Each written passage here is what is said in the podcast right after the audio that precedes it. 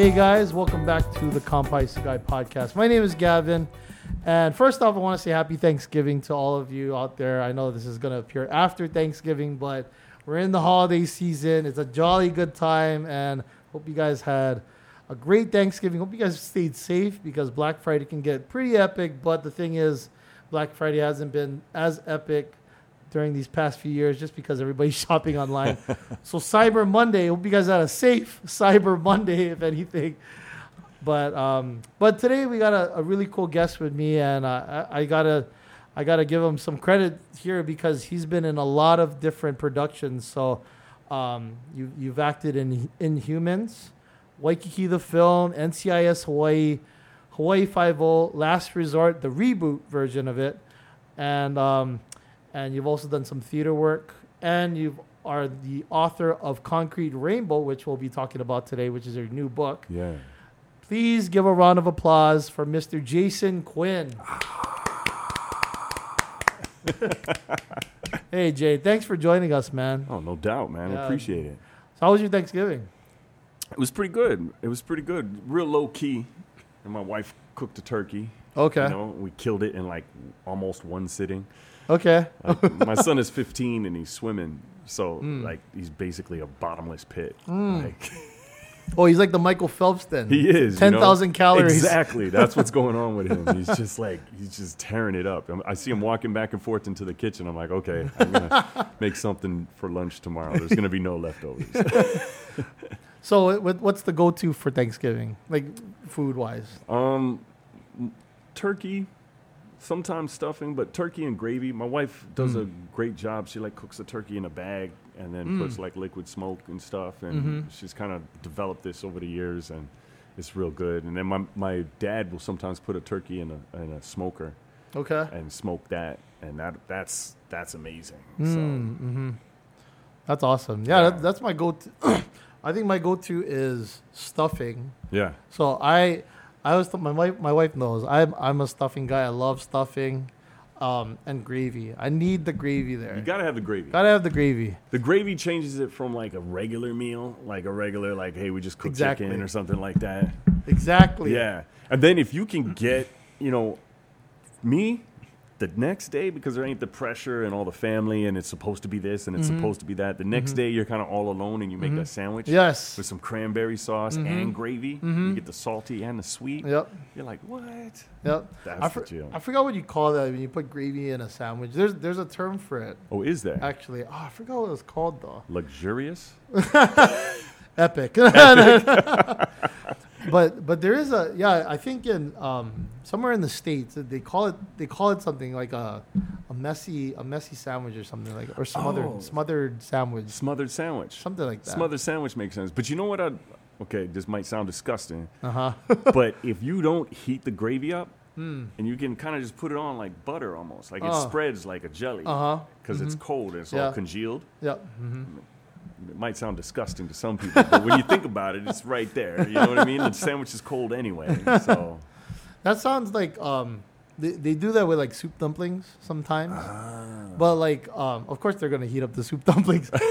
if you're eating, yeah, if you're eating soup dumplings, guys, please make sure you heat up your soup. yeah, probably. But um, that's the same. It's the same thing. They put the the stock in the the the dumpling, dumpling. right?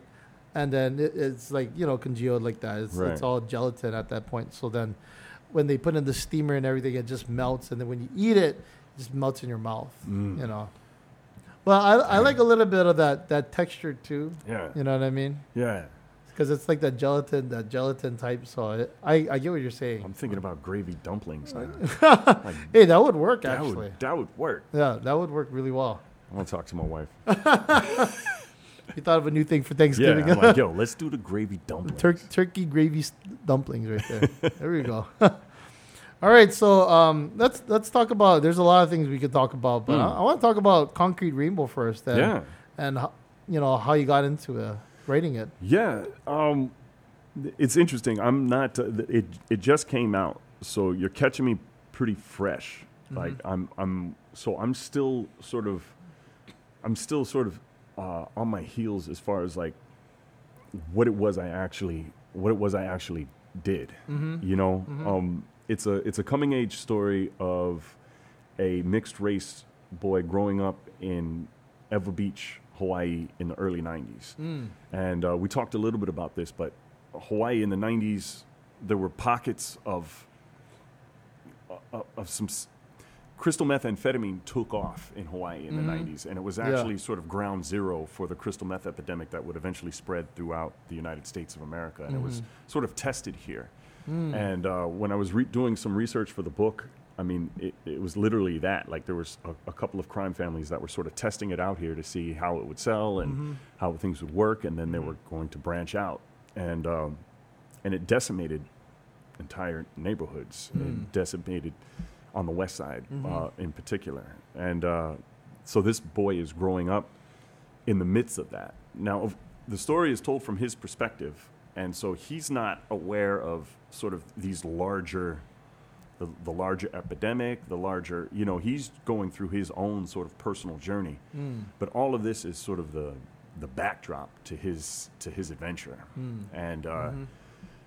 and he just, you know, he starts here, and then he just goes down, down, down, and eventually hooks up with an organized crime family, and and continues the downward spiral until he can sort of awaken his own sense of morality and his Mm. own um, vision of the world around him, so that he can free himself from the choices that he continues to Oh make. wow. You know. Mm. And uh, but what's cool about it is he's a poet, and so Oh, he's cool. he's sort of trying to analyze the world, and, and he's he's when he can't really articulate it, he's he's writing these ridiculously profound and articulate poems, Mm-hmm. and um, that's helping him to sort of flesh out some of his thoughts and, and some of his emotions and uh, and uh, and what's dope about the audiobook is all of that is then put to music Mm. so you get to hear exactly what it would sound like Mm-hmm. and we've got all this local talent uh, Mai Hulk you know Oh, okay. four-time Poa, uh, Po'okela award-winning actress Uh, you got uh-huh, uh, uh-huh. Fight Eye's wife Oh, awesome. right she's Oh, you know grammy nominated recording artist she's singing on the on the audiobook uh, Mhm. yoza allen and um, it- a lot of the music was produced by watts inc in new york city and um, music and money in los Mm. angeles and Mm. everybody kind of just put their best foot forward and All original music. all original music Wow. yeah except for except for one song uh, yoza allen sings a cover of alice in chains rooster I don't know Okay. if you, rec- you rem- remember that song Yeah, yeah, yeah. yeah. Okay, okay. Oh my goodness. And she she she kills it. Oh. She- and Fight Eye, Fight Eye, the ever ever the director. Right? Shout out to Fight Eye Shout out to Fight Eye. Put us together. yeah, definitely. And uh, so I go over to Fight Eye's house, right? And I'm Mhm. like, you know, hey, can you can your wife, you know, sing this song? And she's she's she comes on and she's like, I would love to, you know. So I go over to her house with all the recording equipment, Mhm. and uh, you know, first time, right off the bat, she like plays the guitar and sings it, and I'm I'm blown away. Right, Oh. I'm ready to put all my equipment away. I'm like, yeah, that that was great, that was great. and then Friday comes out of the room and he's like, let me hear it. And I Mm. play it for him, and um, he's like, he's like, no, babe, no, you could do better. No, you got to scream that. You got to you got to do that. And he starts turning into the director. oh, he's like, you got to scream that's it. incredible. Yeah, and and then she did it again, and I was like, oh my god. Oh my god, it's so good. You know, I was I was like, I wanted to drive home with the hard drive in my lap so it doesn't like get ruined before I get it home. You know, Yeah. so and that was that was that was indicative of every performance that I was able to capture on this in Mm. this audiobook. I, I'm I, I feel like. Uh, it's, it's like doing a movie and, and then every once in a while you catch lightning in a bottle and, and I feel like I just got repeatedly was able to catch lightning in a bottle. It was Mm. it was ridiculous. Mm-hmm. Yeah, it's an incredible feat that I mean, original music and then even your voice in there. I mean, with audiobooks, I feel like a lot of the times it's just people just narrating it, but Right. you put a little bit of your own theatrical style into it, which I really appreciate because you don't see that very often, I think. I, I feel like, and you know, since we're just sitting here talking, like Mhm. I, I, I feel like you, I don't know if you, you know Tupac. Yes. You know, and he's like, I peeped the weakness in the rap game and sowned it. You know, it's Oh, like yeah. I, I, I feel like I I see a, an opening here. Like Uh, I've been listening to audiobooks for the last couple of years, Mm. searching for anything that is doing what I did, Uh huh. and there's nothing. Nothing. You know what I mean? Mm-hmm. And uh, and so the book alone, on paper, reading it Mm-hmm. is is is an epic journey Mm. just on the paper. Mhm. But then moving into this arena, into the audiobook, um, you don't. Uh, you, number one, you don't hear very many books about our neighborhoods. Mm. You know, Mhm. with all of the different languages and all of the different accents and all of the Mhm. different types of pidgin.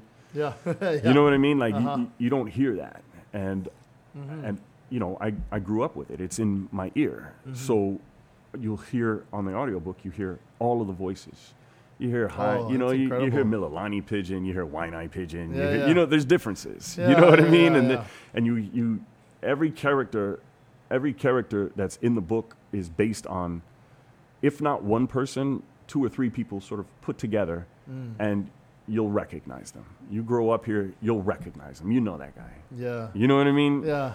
You know that guy that was smoking ice, but you know he, he used to be the bomber, but now he's like all skinny with the. You know that guy. Yeah, You know what I mean? You can spot him. You, can, spot him. You Right. know, you know the hippie drama teacher Right. that's like you know smokes weed before class. Yeah. Like, you know that guy. And and I I'm thinking of one right now actually a high, high school history teacher. You know don't what wanna- I mean? I don't want to say his name. Don't but, say his name. But I, I think he, uh, that'd be funny if he's still teaching. But that Mm. that one guy I know, I know for a fact he was smoking weed before. Yeah. He'd, Yeah. he'd tell us too. Yeah. He told us to he'd smoke weed right before getting into class and, and teaching us. And I was like, no wonder all your all your shit is so outlandish. Your man. class is all over the place, but it's beautiful. Yeah, it's great. He was a great teacher, but but man, I know what you're talking about, man. I mean, those communities when you know that's the thing with Hawaii. You know, people come here is expecting paradise, and you know, of course, it is a paradise Right. because there's a lot of beautiful beaches. There's a lot of beautiful people here. You know, beautiful communities. Mm-hmm. There's a lot of aloha here, but at the same time, there's a lot of things that we pick up from other influences from other Mhm. states or even other countries. Japan's very close to us, so I mean the the thing about like um like World War Two, you know, the Japanese used cocaine. yeah. You know what I mean? For and then that's that's why they they they got into like kamikazes, right? Because soldiers would take they would take cocaine in order And to and and the first versions of crystal methamphetamine. Yeah. Yeah. hmm Yeah. It was it was it was uh it was very interesting hmm And you know, that's, the, when the tourists come to Hawaii, hmm they're buying an experience, hmm and we're selling an experience, Mhm. right?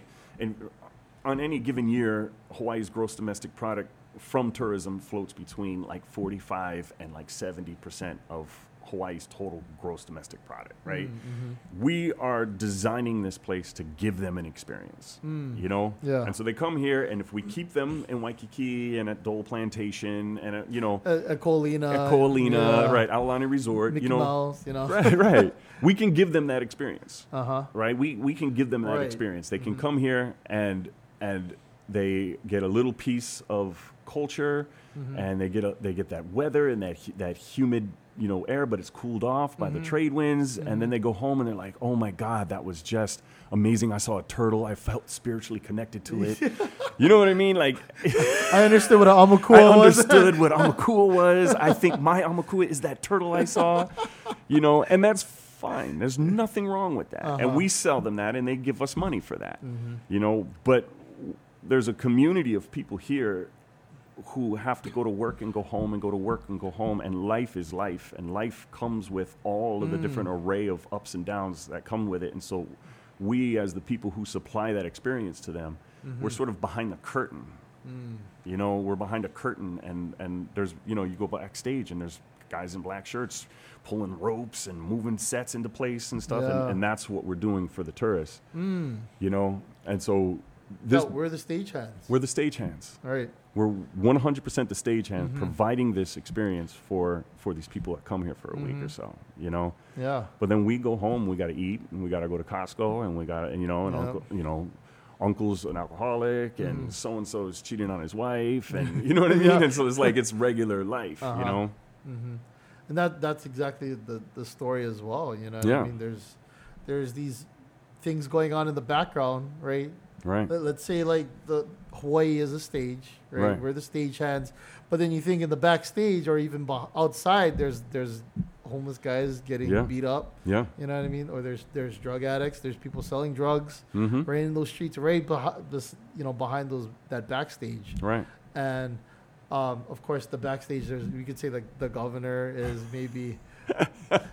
maybe he's the stage director. You know what I mean? Yeah. making uh, he's doing the promoting as well making sure people come in Yeah. you know tourism Right. and and yeah people just come here they and you know honestly people tourists can come here and they can experience all those things Ko Olina and everything and Yeah. not even see like Kalihi Yeah. Ewa Beach they could avoid Makaha Yeah. even though And they should. uh, and and we should you know, they, they, they should, right? It's, it's not what they're paying for, right? true, It's yeah. not what they're paying for, you know?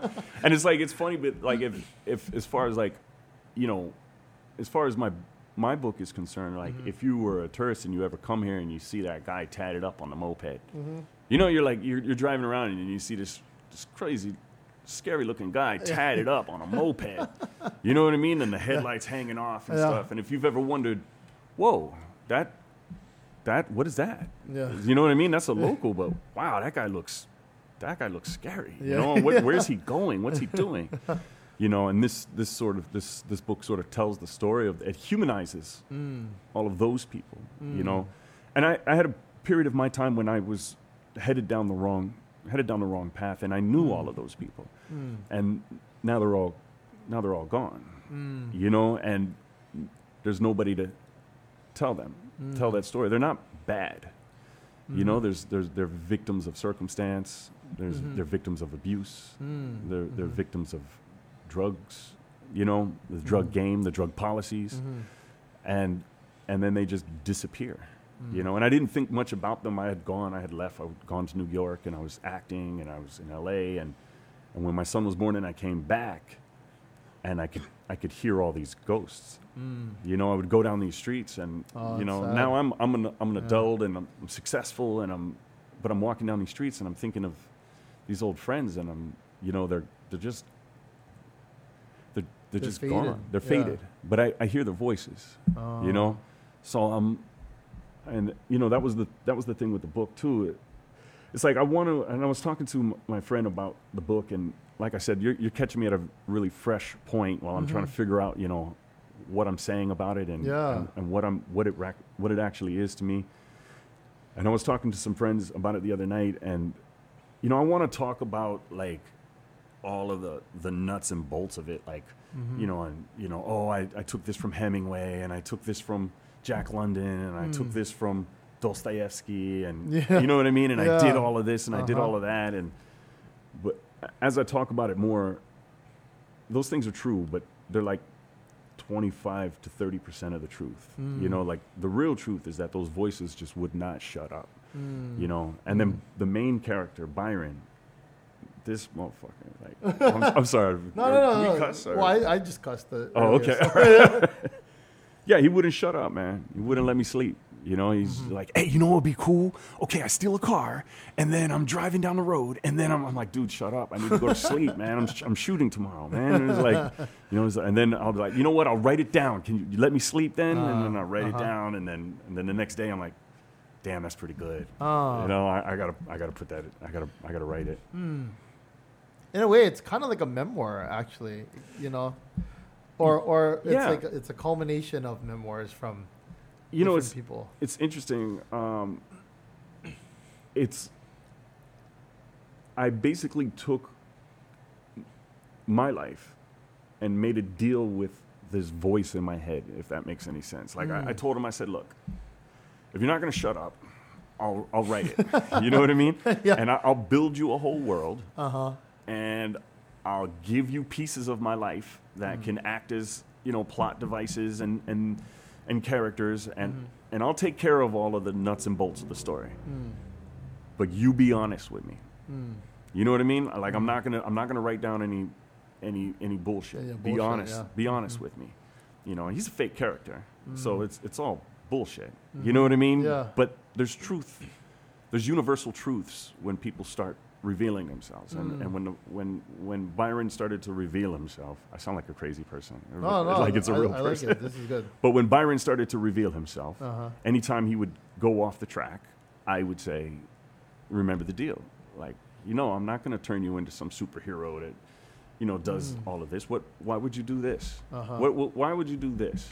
Why are you saying that you did this? Mm. And then out of those questions would come these sort of deep, universal truths. Mm. You know, because we're all, we're all sort of, on a on a, on a living level, we're all sort of asking ourselves these questions that are universal between you and me. You know, Mhm. Mhm. and and and everybody that is like, what is what is you know what what are we here? What is the point of this? And what is the point of that? And Mhm. what is this emotion? And why am I drawn to this? And why do I keep doing this when I know I don't want to? Mm. You know, and that's that's a big key to people who have had like, you know, PTSD or people who have been you know abused as children. Yeah, You know, you and they grow up. They grow up with that same trauma, that pain. You know. Right. You know, you talk about a bully, right? Byron, the main character in the in the book, is actually a bully. You know, he's Mm. bullying kids at school, taking their money, and when he gets out of school, he's beating people up and he's selling drugs and he's stealing cars. You know, but when you read him, when you when you go from chapter one, Mhm. By the time you get to where he's beating people up and stealing cars, like you completely understand him. And how could you understand Mm. that crazy guy on the moped who looks psycho with the tats and the shit? Like Yeah. but you can. He's a real person, and some of the Mhm. stuff he does is, you know, that's what I was It's saying. a, like it's a result of. it's a result of something that happened Mm, You know what I mean? Of his past. of his past, and Mhm. we all have that. We all understand that, you know, and and trying to conquer that is a uh, is almost like a, a task that takes a lifetime. Mm. You know, hmm Yeah, because like tattoos, I, I think like that that's a interesting illustration because like a tattoo, you know, some people just get it because maybe they were drunk one day and then they, and then they ended up getting a upside down smiley face. right. But then it's a story from their past that's still part of them, so it could have been a, a good night they had. But then another thing is someone could have got a tattoo because of a of a memory they they're trying to keep to them, but they they're kind of leaving it in the past, but they're they're putting it in, on themselves because it's like, you know, it's still part of me, but I'm I'm put I'm putting it back in the chest. You know, I'm I'm leaving it.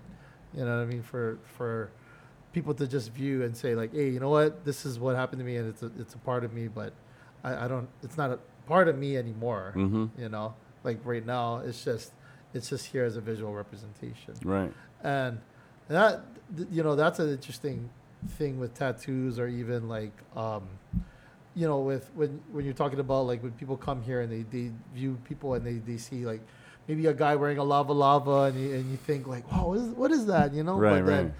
you know it, culturally it's that that's that's something they could be holding on to like hey this I wear this you know what I mean I'm Right. proud of my culture Right. and there's a deeper meaning to it because it's a part of who they are and it's a result of who they are today. You know? Right. Well, the cult, the tattoo thing is is can can open up something that's super deep. You know, when you Mhm. see somebody with their with their set, Yeah. right, a gang with their set gang affiliated tattoos, Mm-hmm. right, and if you're not of that world, you would be like, why would you limit the rest Mm. of your life? But then you, if you, if you are hanging out with those guys Mm-hmm. and you realize, you know, what that tattoo means. That that tattoo is safety. That tattoo buys them into a group of guys group who of would lay down their lives for him. Mm-hmm. You know, the and, brotherhood. and he's it, it's a brotherhood, mm-hmm. right?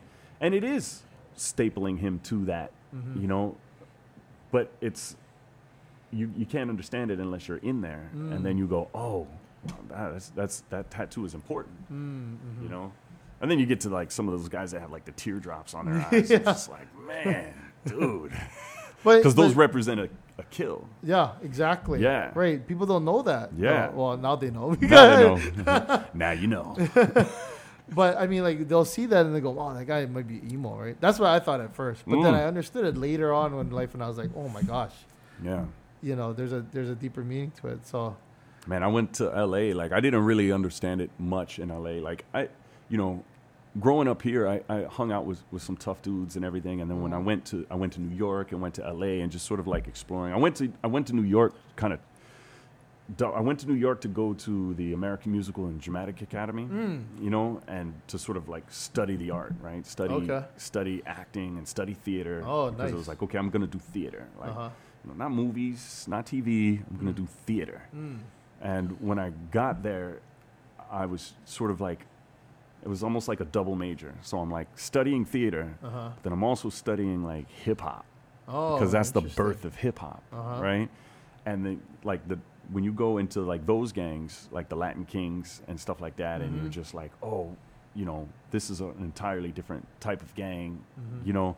And then the hip hop comes out of like these neighborhoods, like the Bronx, Mhm. Queens, Queens. and Yep. Brooklyn, and you know, you Mhm. go there and it's like, what a um, what a uh, like uh, pilgrimage, pilgrimage to the heartland Uh-huh. almost. Uh-huh. But I met these guys in L.A.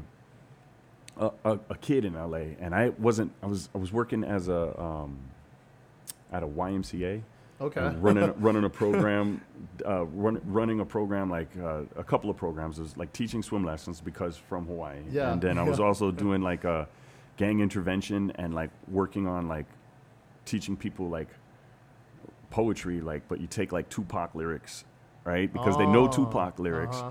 And then you can like branch them off into like Dudley Randall and Shakespeare and this and that, and like you can show how they, you know, to start trying to, you know, w- Mm, wet the beak, right, Mhm. intertwine them. But I'd messed up because I had like the red lifeguard shirt, Oh. right, and I, but I put a shirt over top because it was cold, and I left there and I was on like Century and Vernon in like Mm. South Central Los Angeles. Uh-huh. I went to a gas station. Oh, wow. Okay. And uh, I'm, Okay. I'm getting gas, and this kid is like, real young kid. He's like 15, right? Mhm. He's real smiley. He's like, "Hey, Holmes, where you from?" Right? Oh, and I was, but he was smiling. Oh. He was a kid, right? Uh-huh. And I was like, "Oh, well, I'm, I'm actually I'm from Hawaii, and uh, I went to New York, and, uh, and this and that." And he, and he was like, "He's like, nah, fool, where you from?" and I was like, "Oh, snap."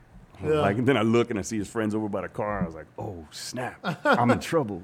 but yeah, and he had the teardrop tattoos. Oh, he was wow. super young, and he had the teardrop Oh. tattoos. And I was like, "Dang, okay, this kid's serious.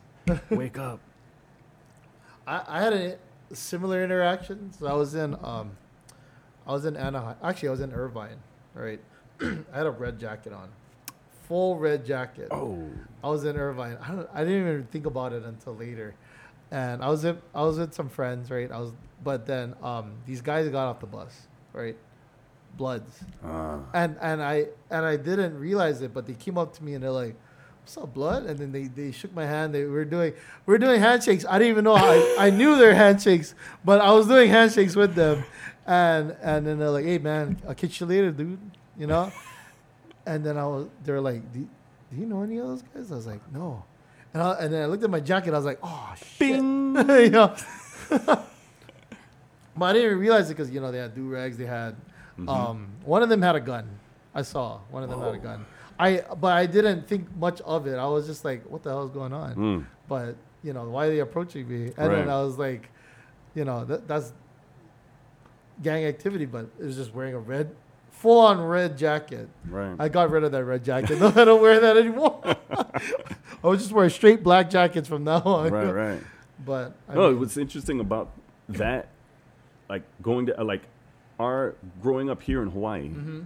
our um, knowledge of that comes from you know New Jack City and Yeah. like you know uh, Boyz n the Hood and like we, we really have not very much knowledge Mm-hmm. of of that like growing up here and then when you go in and you explore it like it's uh it, you know growing up here it was sort of glamorized right in the in the Yeah. late 80s early 90s Mhm. and then you go there and like I was just surprised to see South Central so spread out mm, like and then and then uh, what the actual economic problems were. Like there's like it's a food desert mm, right? And then it's also like an education desert right? And then it's also like an employment desert right? Oh, it's just this stretched out area of land with all these houses in it and and nowhere to really go. And i would meet kids that would you know basically live in like a seven block radius. And I met guys in New York that way too. It's like seven blocks, never been out. Like you've only been out of the borough over to Manhattan and then back to the borough. Oh. You know, and then it, it reminded me of like kids growing up in Waipahu and Ewa Beach, riding the bikes around, and it's like never been out. Maybe went to Vegas once. Yeah. You know, oh yeah, I've been main, mainland, bro. Yeah. I'm mainland. I'm in Vegas. You know, But it's, it's like, it's like such it's like tunnel vision, right, you know, and and they they only see that's that's kind of like going back to the tourist thing too. That that tunnel vision, they only see certain parts of Hawaii a, a certain way. But yeah, even there could be that one kid from Waipahu that just they they only see the Waipahu High School maybe, Mhm. you know. yeah, yeah, But then they maybe they just never explored outside Waipahu. It's Right. just been they just been there their whole lives, and then they go to the winter side and they're like, "Wow, what the hell is this?" You know. they go to Kailua and then they're really culture shocked. right, right. Like, wow, there's so many different people here. right. and for Hawaii, for Hawaii, when you look at that type of thing, I, I, there's a term for it, uh, brain brain drain, Mm. right? And it's and it has it's it's it's an economic problem because everybody with talent and everybody who's going to be successful or is successful is going to leave because there isn't any opportunities there. So they're going to leave to go to where the opportunities are. Right. And then that doesn't leave you with the people that say, "Hey, kid." You know, you could go to here and you could go there, and let me help you fill out this paperwork so that you can go here and there, and, and just having those idols around town, where it's like, oh, well, so and so's a, a banker, you know, but he's he's got dough, man. He just bought this thing. That's kind of cool. And Uh-huh. then and then you're like, hey, I'm good with numbers. And then the banker guy is like, oh, really? You know this that? Oh, you know you should get into banking, them, right. right? You know, because here you could, you know, firefighter. You know what I mean? There's uh, Uh-huh. you know, there's like. But all of the tech jobs definitely are leaving, right? And a lot of the Mm-hmm. high HR jobs leave, and then a lot of the like. So you're getting this brain drain, and you don't get that many different um, idols to look up to Mm. you know and uh, that's a that's a that's a that's an interesting problem and it's nuanced and it's Mm-hmm. not there's not a simple answer to it but I, th- I think that has a lot to do with the problem Mhm. you know you need someone to look up to especially in some of these little pockets that we're talking about that Mhm. not like the local you know isn't the guy that's five years older than you and got the car because he was selling you know Yeah. ice you know what i mean Yeah. Yeah, like for Hawaii, it's, it's it's so like for music industry specifically, right? I Mhm. mean, that's the, that's one thing. like rap rap artists here, right? I I know.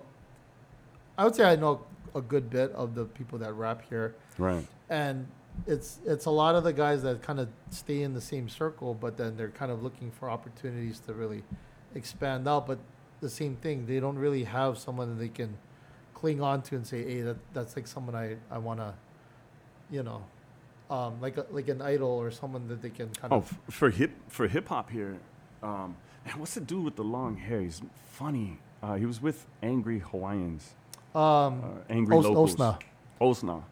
Osnizzle. Oh, hey, shout, yeah. shout outs to Osnizzle.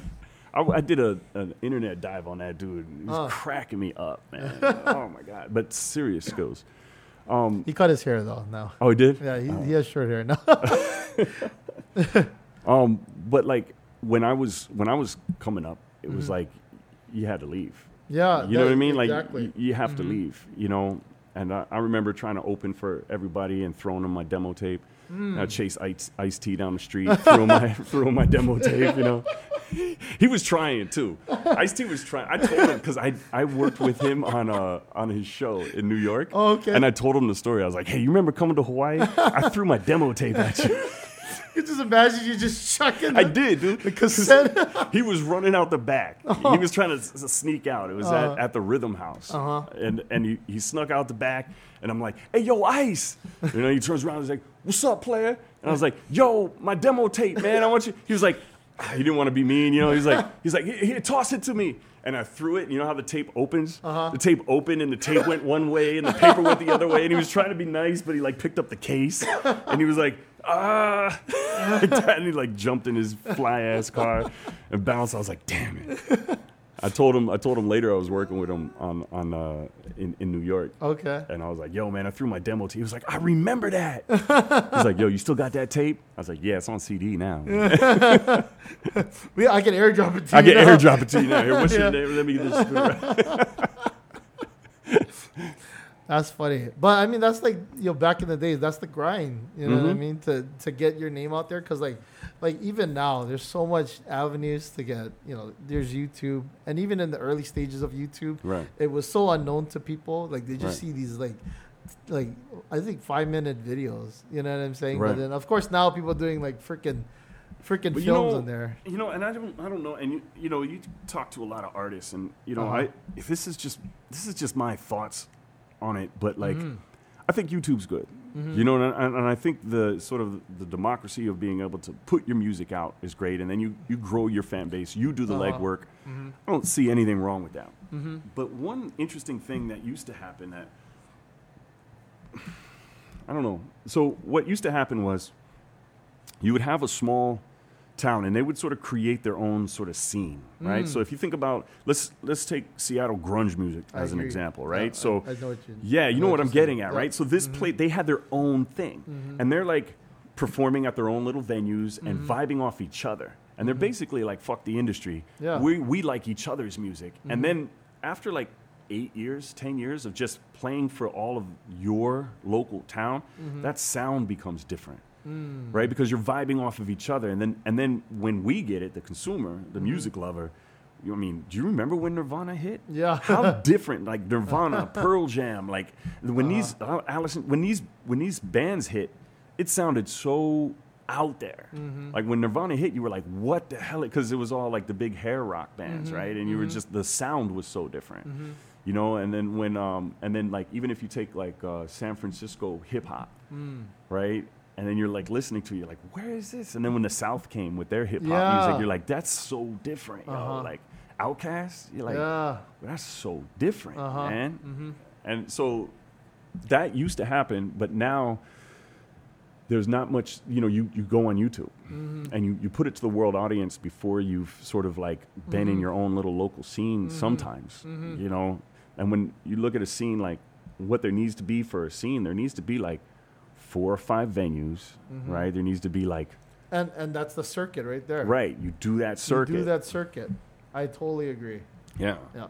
when I got to New York, there was all these different places to like rap, Mhm. you know, and you, you go to these places and you battle and you rap Yep. and you, you go home all hurt Uh-huh. because you got just demolished by somebody and you're Mm. like, what style was that? Oh Uh-huh. my God. And then you try again and you go and Mhm. a month later you lick your wounds and you come back with a new style and you're trying Mm. different things and you know, as a scene, you, you grow in that scene before you even make a demo tape, before Mm. you even put yourself on on record. You Mm-hmm. you you sort of battle hardened. Before you throw your demo tape. Before you throw Ice- your tape at Ice-T. Ice T.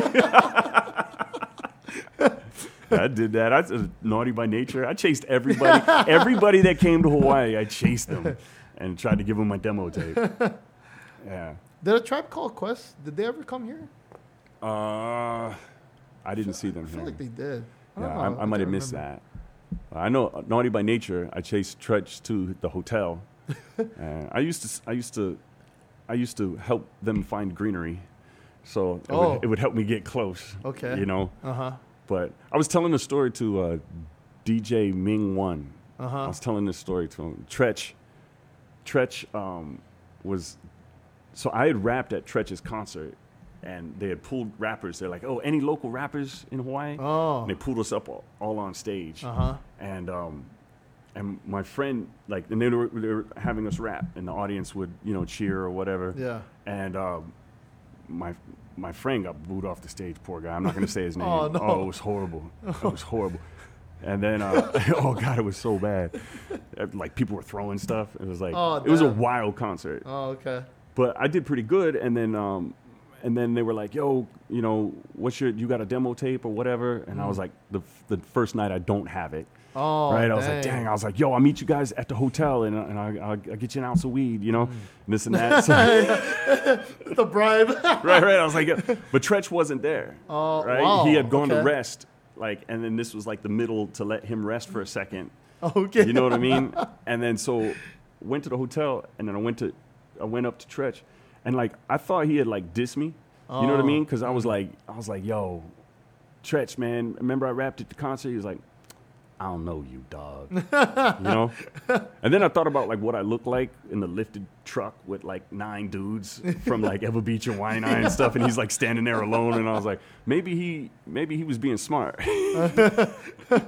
Dang. He's trying to avoid it. Yeah, he's like, what's up with these local dudes? I know these dudes. I don't know these dudes, man. Where's my security? One of them trying to bribe me with his yeah, he's weed. throwing weed at me and demo tapes. Too much, man. Dang, I'm over here telling stories from like 25 years ago, 30 years ago. But I, I mean, that's how it starts, though. You know what I'm saying? Like, especially for like when we were talking about communities, especially for like, I feel like communities, if they want to build like even like the film industry here, Mhm. they gotta like, kind of like band together, create their own stuff here. Yeah. You know what I mean? Like, Well, if you look at Ohina, um, Yeah. you heard of Yeah, Ohina, Ohina. and NMG uh huh, and Gerard and all those guys. Mhm. Like that's that's their mission. mm, You know what I mean? And and and that that's working. mm-hmm.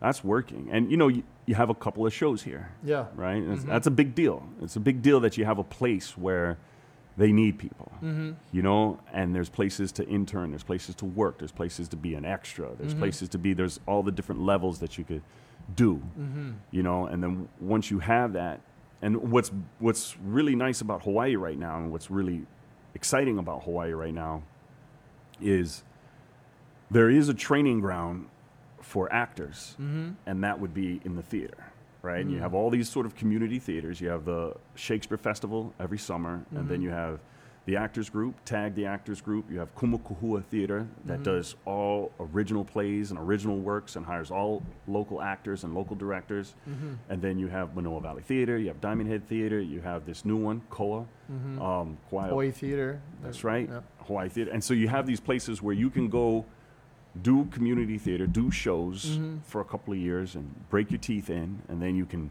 audition for, you know, NCIS and, and Mm. the, the movies that come here, and then you have a shot because Mhm. they, you know, there's a tax, there's a, um, I don't know if it's still in place, but they had to hire five local actors an episode, and the last time I checked, for Mm. as per union regulations, so they have to have five local hires, Mm. right? And uh, you might want to double check that because that might have changed in the last couple of years. But Yeah, yeah. That, that was part of the deal of shooting a show here in Oh, Hawaii.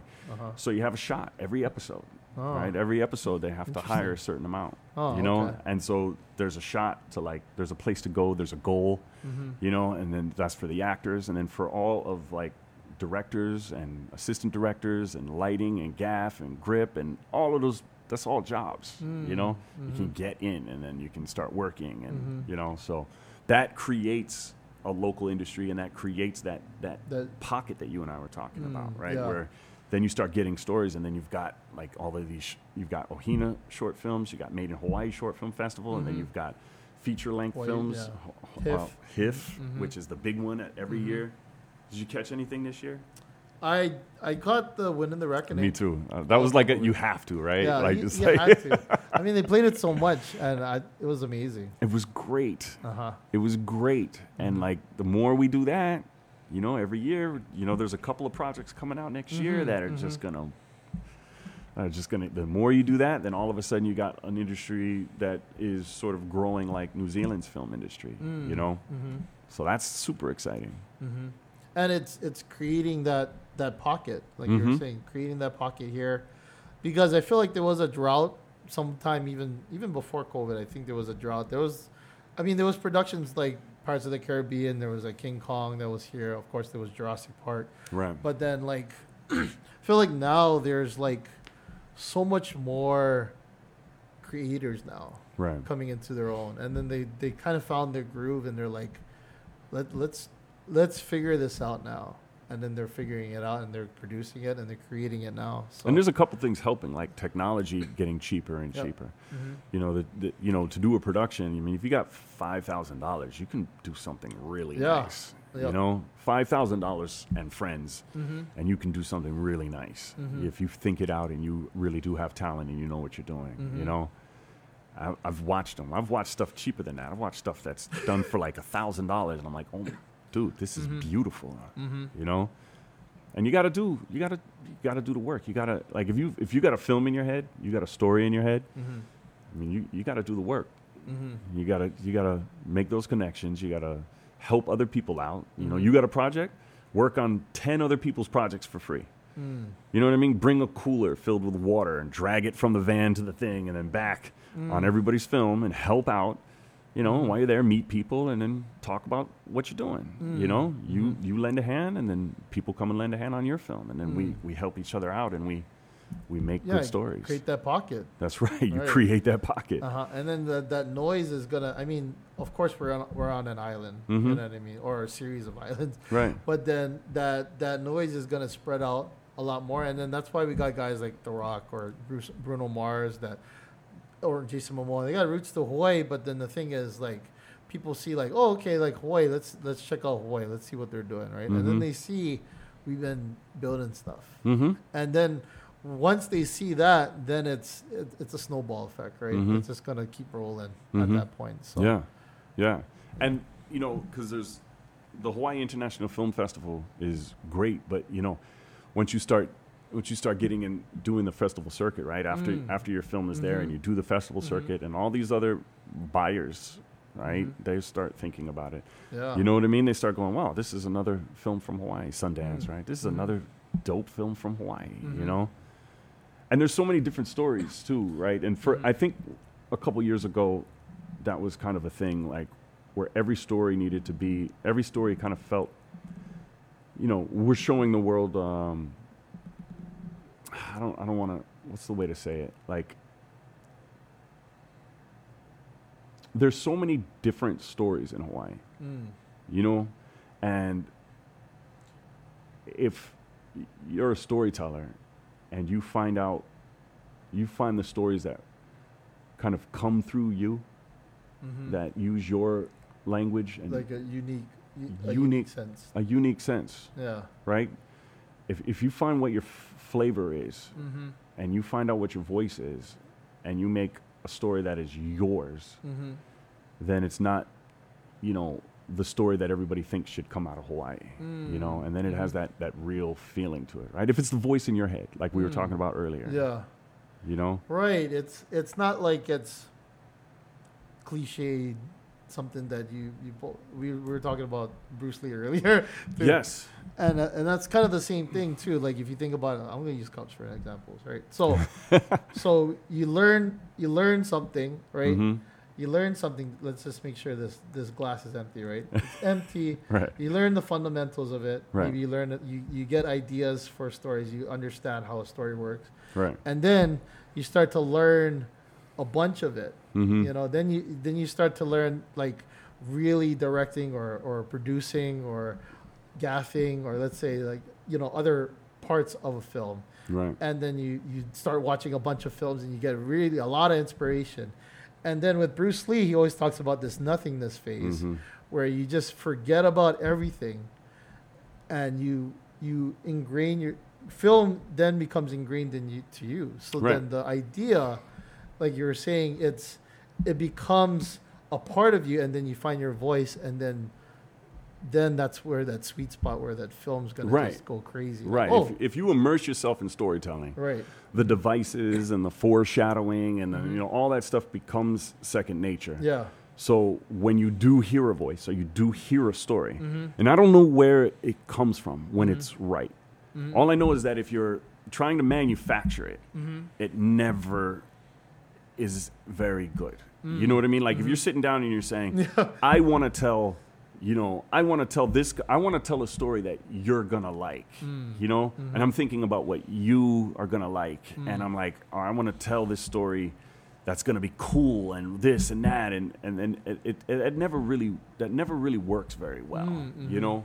But if it's it's almost like if you have to tell the story, Mm. like the story is like coming out and you're you're trying to use all of the techniques just barely like being able to put put like channel it into oh, oh that would be great for oh it's coming out okay this is foreshadowing uh, you know this this story would be great for this part you know and it's like Mhm. it's coming out it's Mhm. like it's just spilling out Mm-hmm. and then you're you're putting it in a in a in a place if you're if you're trying to manufacture it it almost never works but when it's Mm. inspired then and and then you're using your skills Mm-hmm. you know but you have to you have to practice Mm-hmm. you know, it's, it's like Mhm. when I was when I was heavy into hip hop. When I first started writing, I'm imitating. You know, I'm imitating Ice T. Mm. You know, I'm I'm imitating LL Cool J. I'm Mm. I'm imitating Black Thought. You know, Mhm. and I'm I'm like I'm imitating it, Mm-hmm. and then I'm like I've got all these rhymes that sound like all these different people, Mm. and I Mhm. can't find my Your voice. my voice. Yeah. You know, and then all of a sudden on one track you're like, oh, what is that? Yeah. And that and that's the rhyme that came out in like ten minutes. Ah. You know, you just sat down and it just came out in 10 Uh-huh. minutes. And you're like, Mhm. whoa, that's that's a whole song. It just Mhm. came right out. Mhm. That's That- the one. That's that's when you become rap. That's when you become it. You know, Right. and that that's the same thing Bruce Lee talks about. hmm You know, you, Yeah. you become the martial arts. It's not you you learning the martial arts. Then the martial art is that's you. You become one. Right. That's what we were talking about, like with theater. Yeah. Right. So Mhm. you're, you're acting, and there's all this stuff, right? You have Mhm. to, you can't turn your back this way. You Mhm. put the cup down on this line. Yeah. You're supposed to say this in this direction. Uh-huh. You're supposed to laugh on this line. You're Mhm. supposed to, all of those things you have to do. Mhm. And you have to think about them. Mm-hmm. You know what I mean? You have to remember to do them. You can't just get lost in your own head and then and not remember to do them. Right. Right. You have to remember to breathe correctly because Mhm. you're go- you know the Mhm. next line is actually a full minute before you can breathe again. Mhm. So you got to say this whole line. So you got to make sure you take a nice breath right before it and Yeah. then say that line. Right. it's all these little teeny details. Uh-huh. Right. Uh huh. If you are versed in the skills, Mm-hmm. then all of that stuff, all of that noise can disappear Mm. and all of those thoughts of what you have to do when and all of that are so ingrained Mm. that there's you nothing. become theater. you become it. You you Right. you you you're in the. I guess it's like the zone, right? The sports Mhm. zone, right? yeah, sports. A sports zone, right? That's kind of like um, so like I've been I've been doing Kali escrima for, I think a year at this point, or, or but I've been learning a lot of techniques and everything. But Yeah. you know, you know, I learned, of course, the fundamentals, right. and then I get into the. We learned a, a bunch of techniques, disarms. We learned a, a, a bunch of different things, but then I also learned theory.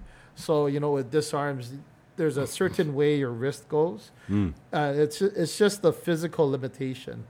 So when you bend it this way, and for a long time, it you'll um, eventually loosen your grip on things. Mm-hmm. And we could try it later. of course, we could try it. Yeah. Well, sh- I I can show you.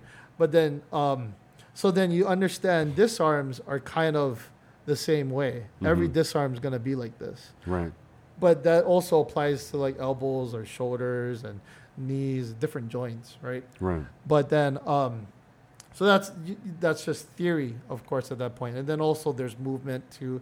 But then I came into this space where I'm just kind of like, I understand all those things, Right. and I don't know how I'm doing it, Right. but uh, I can I can feel the energy with it, and Right. I, I know what I'm going to do next. Right. And then that's the that's, That's the exactly same, it. The same thing. No, I'll have ni- I'll have nights where I get off stage Mm. and I don't even. I was like, whoa. That's, that's it. The whole thing was like five minutes. It's like two hour play. I'm like, whoa, we're finished. You know. And then I'll have nights, and that's why I was saying why I have to get I have to get back on stage because it's been too long. Because if I Mm. wait too long, then I'm thinking about all the things. Uh, You know, I'm Yeah. thinking about I got to put my cup down on this line. I have to sit down on this line. I have to, Mm. and then my performance is wooden, and then I know it's wooden, so mm, then I becomes- push. It becomes structured. It becomes it, it becomes a set of things that I've remembered to do, Uh, as opposed to you know being the character. being the character and all of the character Ah, work and stuff. You know, and there's a set. You know, it's it's funny between between stage and film. hmm there's a lot of stuff you, you don't really need to it's what's important is different Mm. you know it's it's um it's they're they're the same thing it's like skateboarding and surfing hmm right so i would say that theater is like surfing hmm and film is like skateboarding Okay. you know what i mean Uh huh. you bo- you have to have balance for both of them Uh huh. you know but you don't have to know how to paddle Yeah, different set of skills. right. Mhm. They're a different set of skills, but they sort of their underlining moments are sort of very similar, Mm, and you can you can transfer back and forth between Mhm. the 2 Mhm. But it's easier to go from theater to film than from film to theater Mm. because there's all of the stuff about like reading the audience, right? Like, So Mhm. like skateboarding to surfing would be like reading the waves, Yeah, you know, knowing yeah. the ocean and knowing how to adapt and Mm. knowing, you know, the That- skateboarding you some improv there. right. yeah. So a little bit of and it's even if you're not going to improv, even if you're doing like Shakespeare, you're not going to improv Shakespeare, Mm-hmm. Yeah, right? yeah. But you're going to be in tune with the audience and know that like, you know, I got to hold this the beat, reaction. right? Yeah. Mhm. You know, because there's a thing called earning a pause, right? Mm. So it's like you got to go from beat to beat at a certain speed, and you'll know if the audience is with you, Mhm. right? If they're not with you, you pick up the pace, right? So they don't get bored, and see if Uh-huh. you can win them back again before the next big dramatic moment or the next thing, and Oh, you're like winning them back, winning them back, and then do you have them? Because Mm. if you have them, you can you know hold this skull for two seconds longer. Mm. You know what I mean? yeah, because yeah. they're so with you They're they're yeah they're invested at they're that point. invested. And if Ah. they're not, you need to just pull it out, look at it, put it back. Ah. You know, or else you'll lose them completely. You know, and there's Mm. like little, there's like a hundred little things like that. Oh. You know, and uh, in film, the most important thing is is authenticity, right? Making Mm. the moment. So you, Count, you yeah. making the moment like very real because Uh-huh. the camera's like right in your face, Mm. and if you're if you're, I'm surprised. Right? it's like oh fuck, this dude is. You know what I mean? Like, dude, we're gonna do this again. Like, so there's a lot of improv in film just to make it authentic, just to Mm. make it like a, a real thing. So you like improv a moment just because it really happens. You know, Mhm. It's like if we're doing a scene and it's not working, I could just like spill the cup. Mm. You know, and then you're in real life gonna go, you know, like that. And Yeah. then that moment is like very real. Mhm. And then, you know, the apologies and all of that. And then all of a sudden we continue the scene and then that yeah, whole scene is very right? real, you know? Mhm. So if you do something shocking or do something, that's a bad example, but you know, that's, that's, that's what's important in film is, Mm. is keeping that authenticity. keeping that moment real, Uh, you know, uh-huh. because they're trying to catch lightning in a bottle in every take, in every scene, Mm. so that the whole thing has life to it Mm. and that life is different than the life that is on, in the theater stage because the theater relies on, on a couple of different devices Mm. you know How do you get to that point of authenticity? Let's say like on a on a set, like you're you're playing a character, maybe someone from Inhumans, right? But Right. Then you're you're transferring like, let's say Inhumans to like maybe someone from Last Resort or something. Like that. right um well there's that's um you know you, you're looking at um what the character is right Mhm. like who, who he is and what he is Mm-hmm. and then you're and then you're trying to like build his life out Mm-hmm. right? So very much uh, the same way. Remember, I was saying in the book, I gave that voice my life, Right. right? I, I, I gave it the setting, Mm-hmm. right? you So gave it the world. I gave it my world, mm-hmm. right? And I said, okay, this is your world, and what would you do in this world, right? Mhm. So you, you do a, a very similar thing for a character. It's the, the world is written out, Mm-hmm. and you kind of do it in reverse, right? It's like, okay, I'm gonna give you my voice, and this is this world. Oh. So it's like under these set of under this set of criteria, you know, you have you know you have one leg, you you you like pasta. I don't like pasta personally. Like you know what I'm saying? It's like Yeah, yeah. okay, you you like you know Mm-hmm. you like these things, you don't like these things. You watch McCall, and then now I'll pour everything else that's me into that into that mold Mm. and then try to try to see what the reactions would be and what what would the what would the legitimate reactions be Mm. you know Mhm. and and then try to be um, try to operate out of that place of nothing Oh. in in every take Oh. Okay. right so like in, in every take i need to know my lines i need to know everything so ingrained that when when action is called i'm not thinking what's my next line i put my cup down here i turn on this you know i'm i'm really talking and i'm really Mm. listening and i don't know what i'm going to say so when you say your line i Mhm. don't know what i'm going to say you say it and I, I i don't know you know Mm. and i said what would i say and then when i open my mouth hopefully i know it well enough that the lines come out but what's Naturally. going on Ah. inside of me is not thinking my next line is this i'm, I'm thinking why did he ask me that what is what's Ah. my answer then Uh-huh. and then i say my answer from that place based on that that place of once once you put that voice into that right that world that's already been created, but then you're right oh that's that's an interesting take on that. yeah Uh, and then uh, there's like a there's like a thing that i call layers right like how many Mhm. layers are you putting on the character that Mm. aren't you Mhm. right so like if the character has an accent you know that's a heavy layer you Mm. know Mhm. And then if the character has an accent and he's got a and he's got a drug addiction or some sort of phys- physical Mm. impairment that so Mhm. now that's two layers. right? I get scared when you go beyond like three layers, like three layers from me. You know, that's scary. So like the work that like Daniel Day Lewis does Mm. is mind-boggling. You know, he'll be like five layers in. Uh-huh. Or You even know- Wa- Joaquin Phoenix. Joaquin Phoenix. I mean, he's going like ten layers. He's deep. going like 10 layers deep, dude. What is that, Inception? He's going a dream within a dream within a dream within a dream. he's, he's like so far deep, Uh-huh. you know? Mm-hmm. And then, and that's another style of acting. That's another style of acting, you know? Um, and I haven't, I'm not, oppo- I'm not opposed to, to that. I, I just haven't had the opportunity to have, to have that type of, the, the closest That thing I did to that challenge.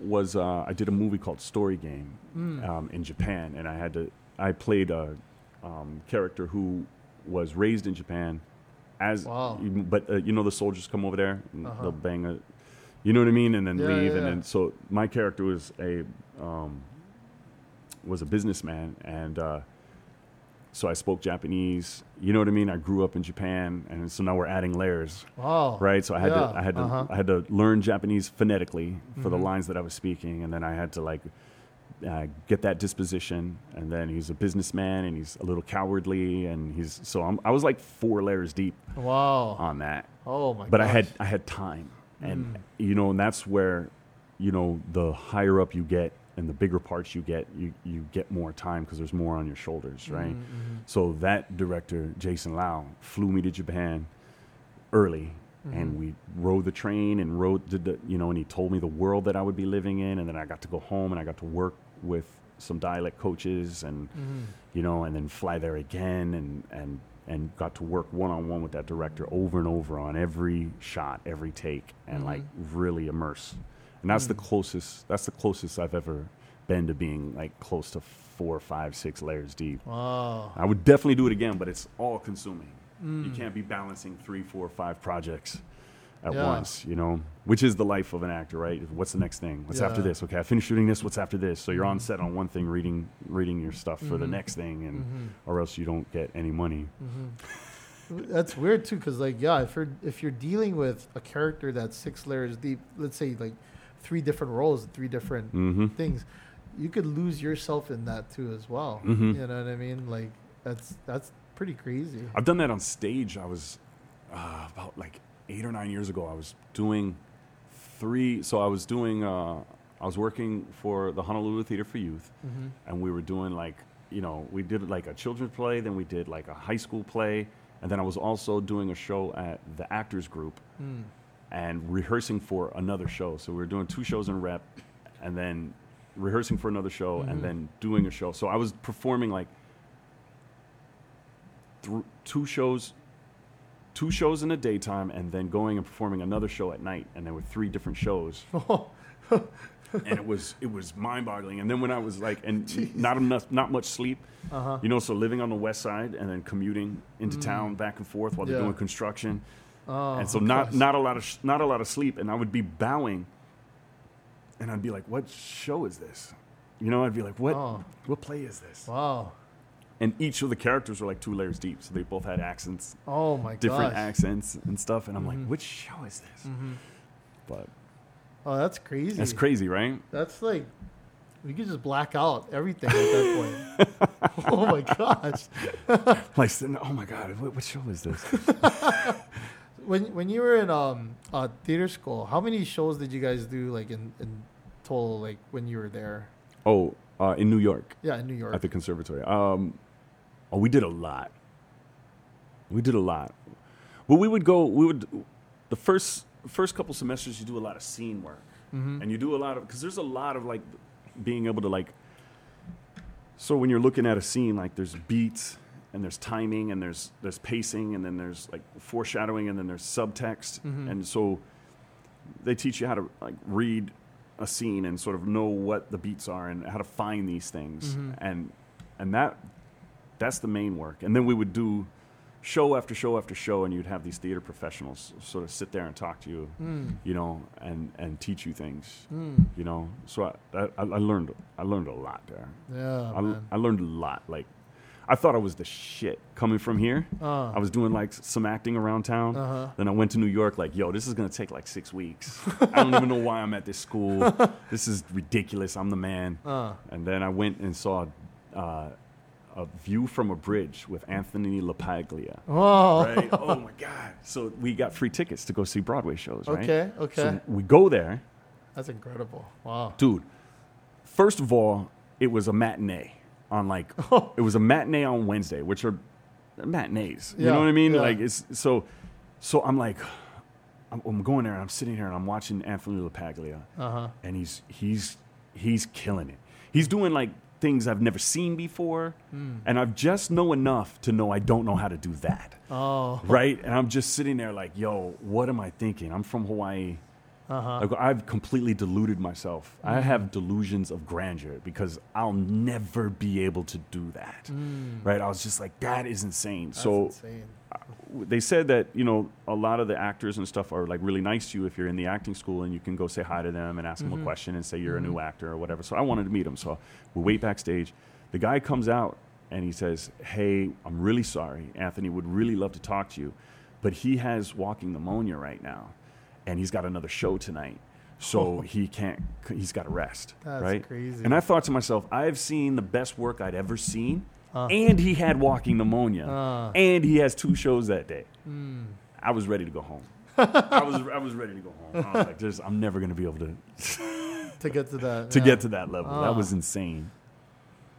That is insane. Yeah. But I mean, like you were saying, you, you develop your own voice later on as well. Once you, Yeah, I mean that takes time. it takes time. It takes Yeah. it takes a lot of time. Mhm. It there's um uh, we're getting really into the weeds about technique, but there's a there was um Dan Daly was telling me uh, in a scene like we're doing scene work, and Mhm. he tells me he's like I'm I'm doing the scene, and the other person's talking, right, and I'm listening to the other person talking, and he Mhm. stops the scene and he says uh, he says what were you doing in that scene?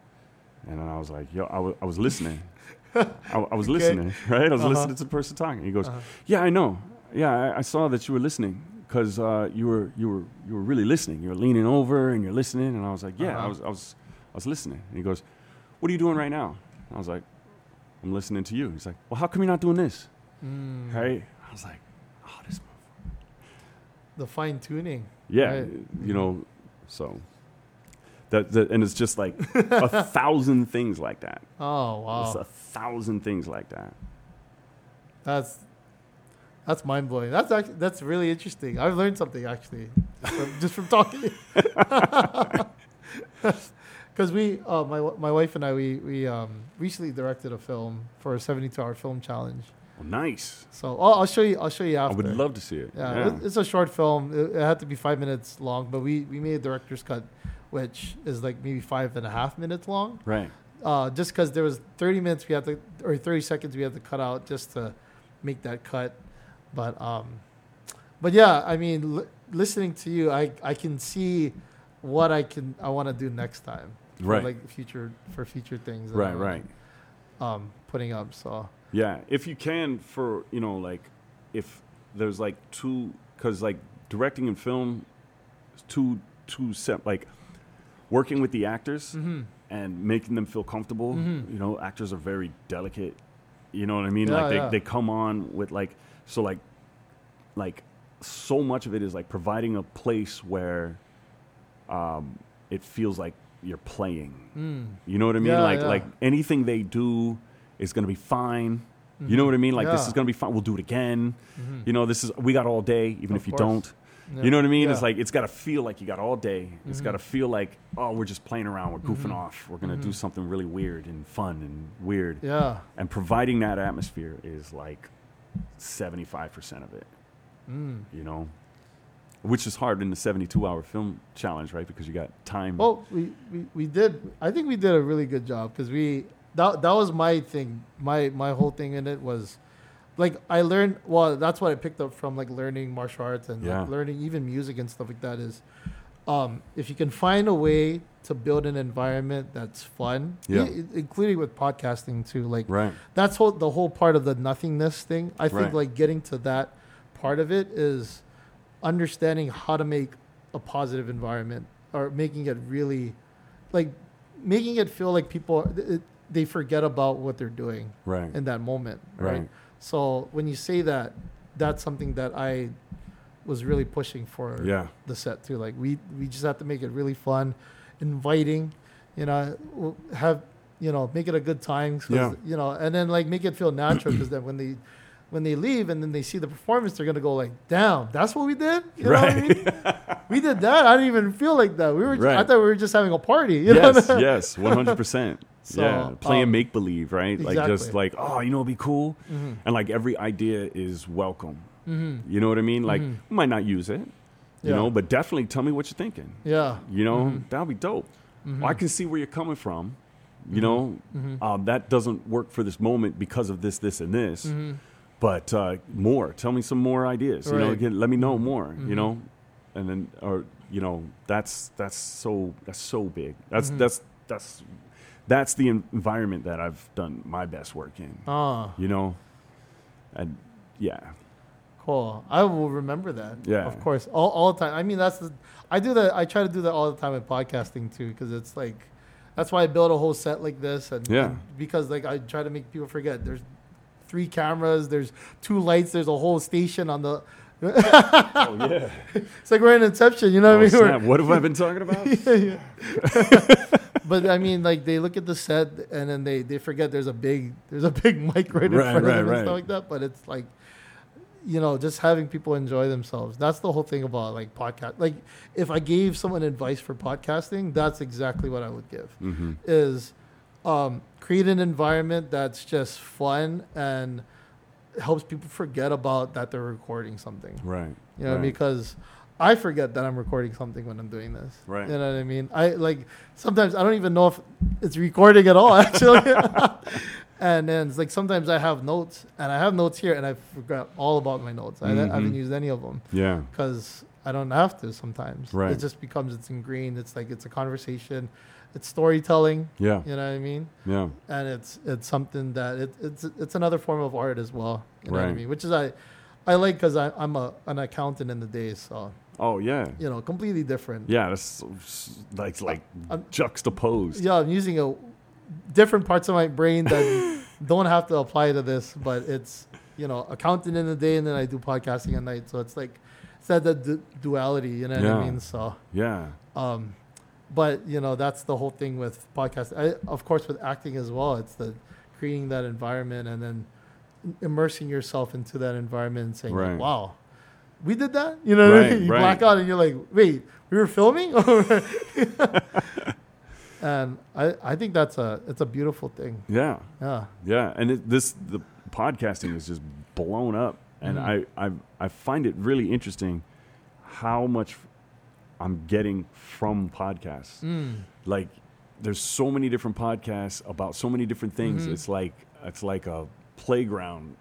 Yeah. Like you could just anything you're interested in. There's a podcast about it, Yeah. and they just go deep into it. You're just like, dang, you know? yeah. Like mine is sports. I love sports podcasts. Yeah, I can listen to that all day, uh, Yeah. actually, or or or true crime. true crime. Yeah. Yeah, True mine is uh, philosophy. Wow. Okay. like all of these philosophical like human behavior podcasts and stuff. yeah. Oh man, That's Like, awesome. Just just way deep in the weeds. That and like physical like physical health and physical longevity and Mm. like uh, how the body works and Mm. like all of those like Huberman labs and like Mm. all of these like and you're just like all the information from like the top scientists Uh. and then they have other top scientists on and then they talk about some like one little piece of like like dopamine how does that work Or testosterone testosterone how does that work and then there's a whole podcast about dopamine and testosterone how do they Uh. work together and you're just like oh this is and my wife is like what are you listening to? Like, shut up. I'm gonna live down the rabbit forever. yeah, i'm gonna live forever. I know about dopamine. I've created the limitless pill. right i've got it. Oh my gosh. Um, so uh, real real quick before we kind of end off, I I, I want to ask you what's next because that's something that actors, like you were saying, you Oh, know, yeah. actors go from here to here. What's always next? For well, you, what's for next? me, I've paused everything. I'm I'm I'm pushing this book. Come the beginning of this next next year, I've got readings planned all around town. Mhm. Um, and on um, February 7th, I'll be at the Pacific Club doing a reading. Okay. Um, I'll be at, the, I think, Aberton Theater um, doing a reading with uh, Akiemi's The Popolo. Okay. Have you have you heard about them? I don't. Um, I don't think so. yeah, um, she's got this great group that's sort of uh, getting all of the African Americans that have grown up here or live here and getting them together Mhm. and, and sort of like, uh, you know, because we're all sort of spread out, Yeah. you know, uh, mixed in with o- other communities. Yeah. Yeah. So yeah. she's kind of like getting everybody together so that we know that we're together. And because the main character in this book is half black, half white, yeah. you know, growing up in Hawaii. And uh, so we're going to do um, a little work together um, in February for Black History Month. uh, probably that's at the Aberton incredible. Theater. And, uh, and I'm trying to um, promote the book, Mm-hmm. promote the audiobook, and um, probably sometime around next summer, I want to start um, planning on shooting it. Mm. You know what I mean? Uh, there's a couple of pieces that I could shoot as short films Mm-hmm. that would be awesome. And then I've written an entire uh, series, a limited series, two oh, seasons, Wow. based on the book. Uh huh. And so I'm sort of shopping that and looking at uh, the possibility of doing that in sort of um, a local style, like how a lot of these short films and a lot of these independent films are shot on the island. I, Mhm. I've got pretty good relationships with people, and I'm going to see if I can try to get that together and Yeah. shoot shoot that. That would be awesome. I mean, that's that's best case scenario. That's the plan. That's shooting for the stars. Yeah. Hey, let, let us know if you need help, man. I Oh, mean, yeah. definitely. Oh yeah, Mm-hmm. yeah. It's it's it's ripe for that. The, it's it's it's written. Mm, definitely. well, Jason, hey, I gotta thank you for coming on the show and, and talking about your book, talking about about like Yeah, we went all over the place. we went all over the place, but I, I loved it. I loved the stories and that you shared, and then of, of course your knowledge about theater and and film. I think it's so valuable what you Thank you. learn, and then that what you're sharing because it's. I think people here they they should know about that. You know what I mean? If they want to be an actor or they want to. and and there's there's places that Yeah, need places. actors. Mhm. You know, tag the theaters group, uh, the actors group, Mhm. Kumu Kahua Theater, um, Manoa Valley Theater, uh, KOA Koa Mhm. Theater. Like they they need actors. So if you're Mm. thinking about being an actor, you can go, you can audition, you can get a part, you can get on stage, you can start learning. You can Mm. learn all of the things that I talked about. They're Mm. easy. One year, you have Mm. it. And then uh, anything else you want to shout out as like your book and then your your yeah. IG page. Uh, yeah, concreterainbow.com. Concreterainbow.com. Yeah, check it out. The- ConcreteRainbow.com. I gotta- ConcreteRainbow. gotta say in the mic. Concrete Rainbow. yeah, check it out. And uh, we're running deals all the time. The audio book is ridiculous. It's Mm. got crazy talent from all over the island. The Mhm. audio book is. is Ahead of Beyonce. It is ahead of me. yeah. How's that? I'm ahead of Beyonce. I'm ahead of J Cole. We are burning up the. We are burning it up right now. I'm I'm, I'm, try, I'm playing it down because I don't want to be that guy. But No, I'm- Oh, but you ahead of Beyonce, man. yeah, ahead of Beyonce. man. what is going on in this ahead world? Ahead of J Cole. I mean, that's listen to J Cole a lot. yeah, man. I'm I'm super excited about how hot this book has become over the Mm. last month, Mm. and and I don't think it's going to stop. I'm Mm. super excited. So, you know, check it out and tell me what you think. I'm I'm accessible, you know, on Instagram and all the all the social media. You go to uh, concreterainbow.com. There's links to everything. There's links to me. You know, I'm accessible. You read the book. Um, there's a lot of there's a lot of heavy stuff in there. You you wanna you wanna talk to me about it? You know, hit me up. I'm Mm. I'm a I'm a real dude. I'm just chilling. You Yeah. know, so I'm I'm definitely accessible. All right, on and of course we'll shout you on on the, on the video as well, and then on on my IG page. But, Yeah. Um, Jason, I gotta thank you, man. This was really good. It's I'm, awesome, I'm man. super honored to have you here and, Yeah. and to talk story with you. And uh, Had a blast. Do we do we do we shoot this? yeah, man, so at the at the end of the show, people know we do a kampai. Actually, people at home, I hope they kampai with us, but Come pie with us. Yeah, kampai with us. Cheers with us. So, um, Jason, this is to you. This is to your success in the future. Uh, for the the series down the road, of course, with Concrete Rainbow, and then this is to you for whatever you do in the future. I think it's going to be beautiful. It's going to be great, and Thank you, blessings to you and your family, man. Happy holidays. Happy holidays, brother. Thank Come you. by. Come by.